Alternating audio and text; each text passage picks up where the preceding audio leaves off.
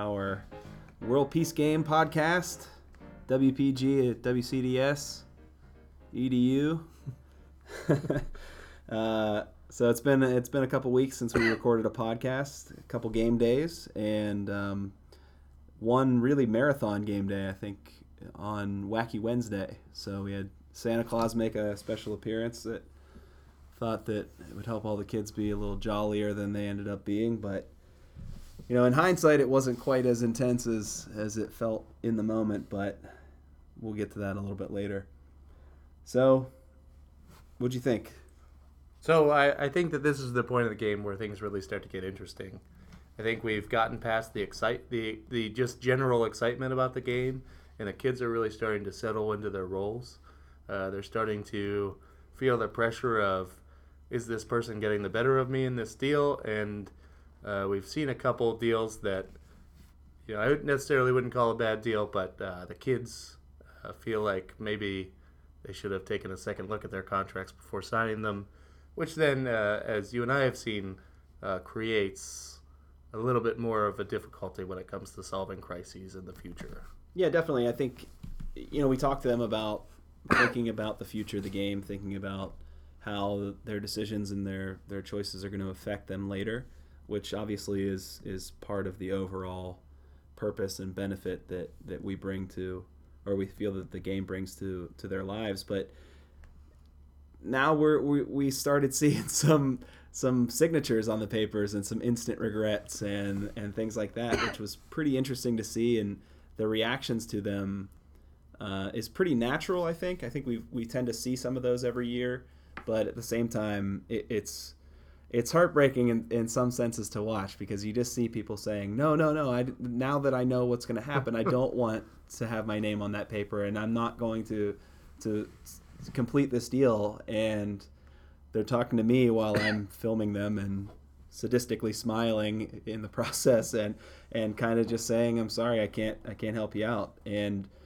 it's interesting, though, at the same time, to see the other kids recognize, well, sorry, I mean, it's a little late to turn back, and you know, specifically the one that I'm talking about this time is the arms dealer wanted to sell a missile and felt like, well, maybe I shouldn't just sell a missile, so I'll sell it to another person, and then they can sell that missile however they want. And that seemed like an innocent enough idea until he got wind of what the other team was going to do with that missile and immediately regretted putting his name down. But like some members of the UN said, you know, sorry, pal, you put your name down. That's kind of the final straw. Along with the UN, I don't think that I've ever seen in a game up until this year a UN member get so frustrated by the process that he put out a blanket statement that he would not sign anything else that came in front of the UN, which then makes it pretty tough, because you already need 3 out of the 4 signatures to ratify something. And I'm not sure that he's stayed hard and fast on that rule, but it was an interesting statement that sort of shocked the players of the game. Yeah, so let's jump forward to that, because that happened this past game day, which was the real the real breakdown day, or overflow day, or however we want to say it. But there was an incident in a little bit of espionage, a little bit of reading of some secret documents out of the dossier, and probably some overreaction in that case.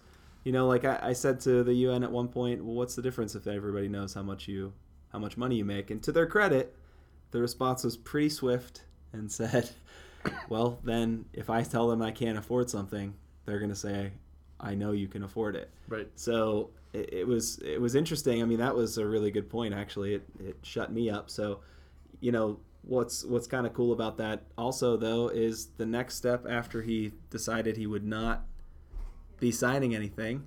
Oh, we got some extra guests. We have guest speakers in here. This is HL, ladies and gentlemen. Hi! So nice to see everyone. So it was pretty cool to see the response to, well, then I won't sign anything, was, well, then I'm going to tell everything to everybody. Right. And so I don't know if that was a a strategic play, but I think it may have been the only option left on the board when you feel like you can't get anything accomplished because of some information that you only know. Now, if everybody knows it, it's suddenly, you know, not quite the weapon that you had before. Right. Along those lines, I think that I'd be remiss if I didn't point out some of the interesting negotiation styles that came along with that. At one point, we had two countries talking about an agreement. That agreement quickly became, well, we need to split profits. One country was putting in more money than another, one of the tribes, and so that was: do we give them a percentage or do we give them a flat fee? There were a lot of great conversations about if we can get out with just giving them a certain amount to get them to go away. That's the best way to do it. So one of the leaders said, well, I'm going to put a cap on it at $50 million, and we're not going to go any higher. And I said, okay. You know, so I went over to watch that, and the negotiation went a little bit like this. We'll give you 25. No. $50 million, and went directly to the top number. To which there was a very swift handshake. One of a third country that had come in to try and negotiate, they said, "We don't need you," but there was no negotiation. It went directly to the top dollar, yeah. Which still ended up being a good deal for both countries. But it was interesting that there was no counter offer or even a lowball offer in the first place. Yeah, and honestly, what kind of got lost in there was that third country that had been all in the negotiations and had been really serving as an even player, but suddenly got iced out of any profits. And you know, sometimes that's the way the game goes. It gets a little bit harsh, and I wouldn't say that no feelings were hurt in the last couple of game days, but at the same time, I think they're starting to get the hang of it. Like I said, this past game day really boiled over in a few senses. I felt like I was putting out one fire, and then I'd walk outside to catch my breath and just see another one flaming. So we were really going back and forth with a lot of the kids. But at the end of the game, we stopped, did a little bit of deep breathing, a little bit of meditation, and even were fortunate enough to get a motivational speech from Mr. Helatic. So they ended the week. Those are always good for me, too. Those are always good for me to hear. Perspective. That's right. Don't worry. I'll have a podcast by myself here next week when Joe's out of town. So get ready to press pause a couple of times so you can take a breath. But so anyway, they got a little bit of a nice calming ending to the week and were able to go home. And I haven't heard too much about any lingering effects from it. This is Monday that we're recording this, and I haven't heard too much that is still a problem. So I'm hopeful that when we play again later this week, that the kids have moved past some of the arguments that they got into and some of the emotions that they had, and they're able to step in a little fresher this time. And I think that the unique thing about this year is that these guys, right out of the gate, had some crises solved, which always looks like a good thing if you can get some crises out of the way and then focus. But I think that in years past it's taken longer to get to the solutions, but maybe these quick fixes, maybe these Band-Aid type fixes made the next couple crises really difficult.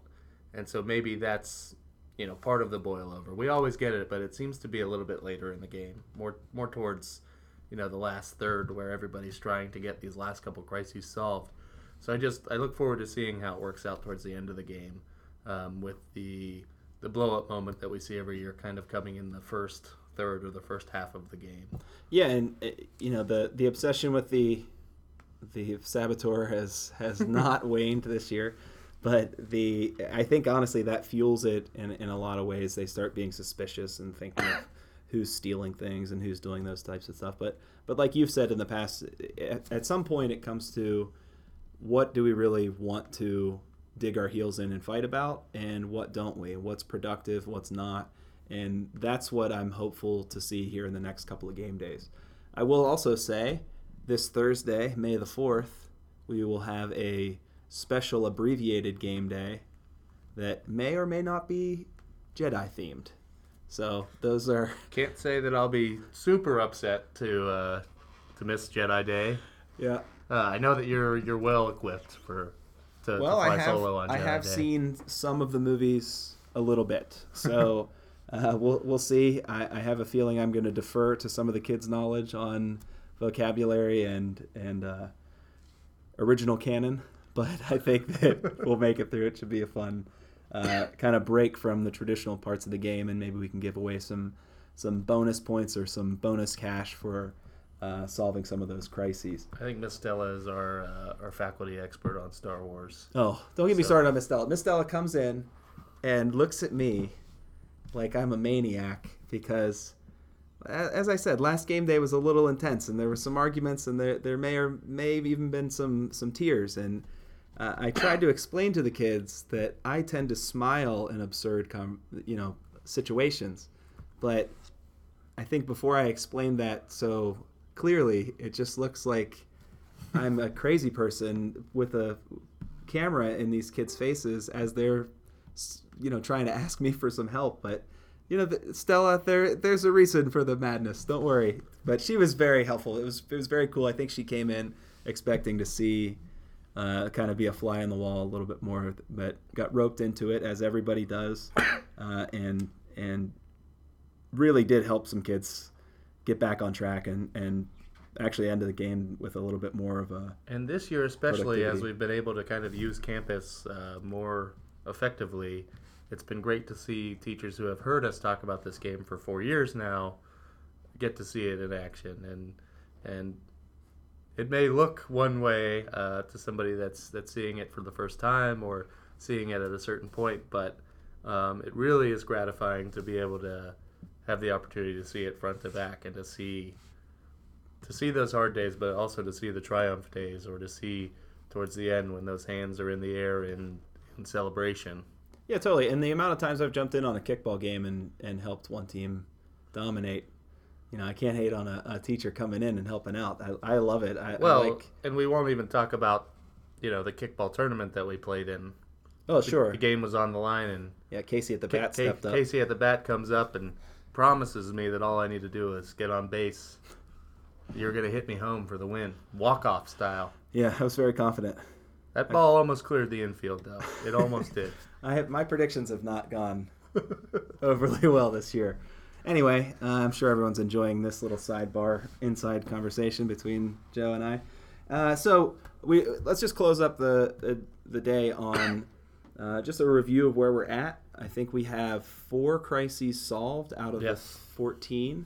So they're actually operating at a pretty good run. I know that there are 2 in the works right now that are very close, although one of them I think caused some problems last game. So let's say 1.5 extra ones, so they're close to 6, which is they're getting to the halfway point and getting to the halfway point of their crisis solved. So actually, like you said, it usually they start off with a bang with 1 or 2, and then they stall for 3 weeks sometimes. And this year they've been a little bit more productive. I think that our discussions beforehand were they've seen the game played, so they kind of were a little bit ahead of where some of the other classes have been, so they did really well. We did a mock crisis solution at one point that they did very well solving. So, and then just in general, I think some of their creativity is really impressive, and some of their ideas are really impressive, and they're not war-based or violent-based as some have been in the past. And while we're giving a game update, I would love to shout out Olivia, our world banker, who we're talking about millions, billions of dollars. In some case, some deals are being made for less, but she's done a great job of keeping track of receipts for deals and making sure that she gets all the documentation that she needs. So she's been able to update the countries as the day go on to remind them you made this deal. So you may have $50 million less than you did yesterday, or you made 3 deals. You have $150 million less than you did yesterday. Which is always a tough part of the game that I feel like sometimes requires more adult supervision than what we've had to do this year, because we've seen the kids get the documents to her, and she's been very proactive, being involved and knowing who's going on. Yeah, so that I second that shout out. Again, we are hoping to pull some people in. We'll pull some teacher volunteers there. I'd love to hear Miss Stella's point of view, her absolutely rebuttal of my chastising. But I'd also like to pull in some kids. I know we talked to a couple of them that were completely on board talking to us and would love to speak. Believe me, I have already about an hour's worth of video of the kids begging to speak to the camera. Now, maybe 15 or 20 minutes of that is really usable, but there's some they don't hold back. I'll tell you that much. I agree with that. They don't hold back. They're pretty honest. So I'm glad they're not assessing me on camera. But anyway, so keep up your wild ideas. Keep thinking outside of the box. Keep trying new things. And then keep picking yourselves back up, because that was a bit of a theme these last couple of games, that all this work went to nothing. And I can't say enough how much it is going towards the overall goal and how much it is helping them keep progressing even when they feel like things are kind of lost. So if you're listening to this and you know that they've been frustrated, keep encouraging them. If you're one of the students, keep playing hard, keep doing what you're doing. I know I'm having a good time watching it. I'm wishing yet again that I was playing it, and you guys are inspiring to watch you, step into these things. Not to make a summer camp pitch for this summer either, but no, yes, please do. Everyone, turn down your volumes on anything else. Please pause everything else. We didn't make them sit through a commercial during this podcast like most of them. So it's true. Mr. Halatic and I will be doing a World Peace Game summer camp that we look forward to having our own students who maybe have participated before. Maybe it's something that they're looking forward to and they haven't participated in, and even kids from other schools. Yep. So the buzz is there. So we decided we enjoy watching the game being played so much that we would offer it up. So any of you parents out there or students that are listening that would like to be a part of that, let us know. Sign up for our camp, and it really will be a good time. Talk about a fast-paced, all-intensive one, too. Yeah. So that'll be at least a couple hours a day for 5 days straight. So they'll come out of there, heading straight to the UN, I feel like. Yeah, absolutely. All right, so you have anything else that you've noticed? No, I think I've talked for long enough. Just look forward to seeing how the game goes from here on out. Yep. Remember to do your deep breathing and keep working.